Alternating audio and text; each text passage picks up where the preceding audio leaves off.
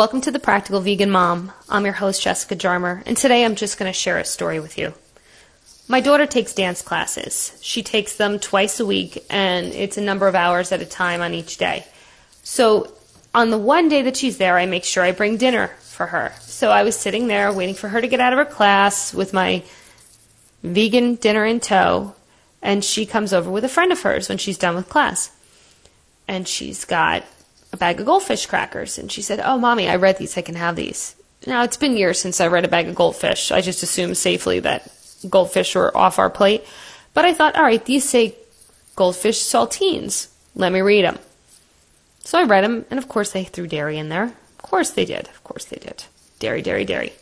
So I said to my daughter, No, you can't have these. And she said, Yes, I can. I read them. Now, she's eight. So I said, You tell me what you read.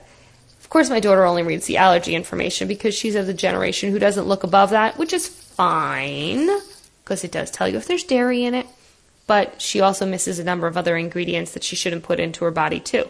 So I say to her, What did you read? She goes, It contains wheat milk. I said, Yes, it does. So what about that do you think you can have? She goes, I can have it. I said, No, you can't. What are you talking about?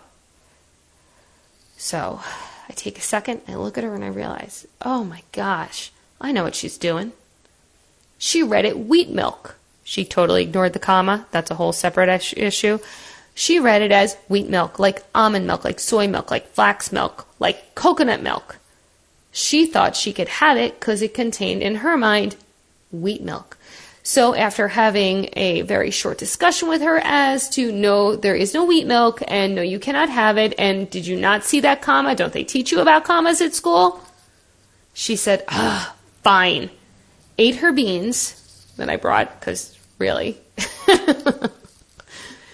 I had to throw dinner together quickly. Beans was on the on the menu that night.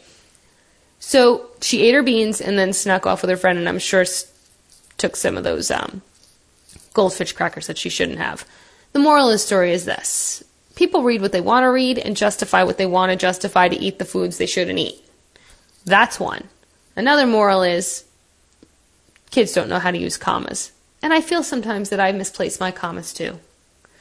And one last moral is you do the best you can because we're all just trying to make this happen.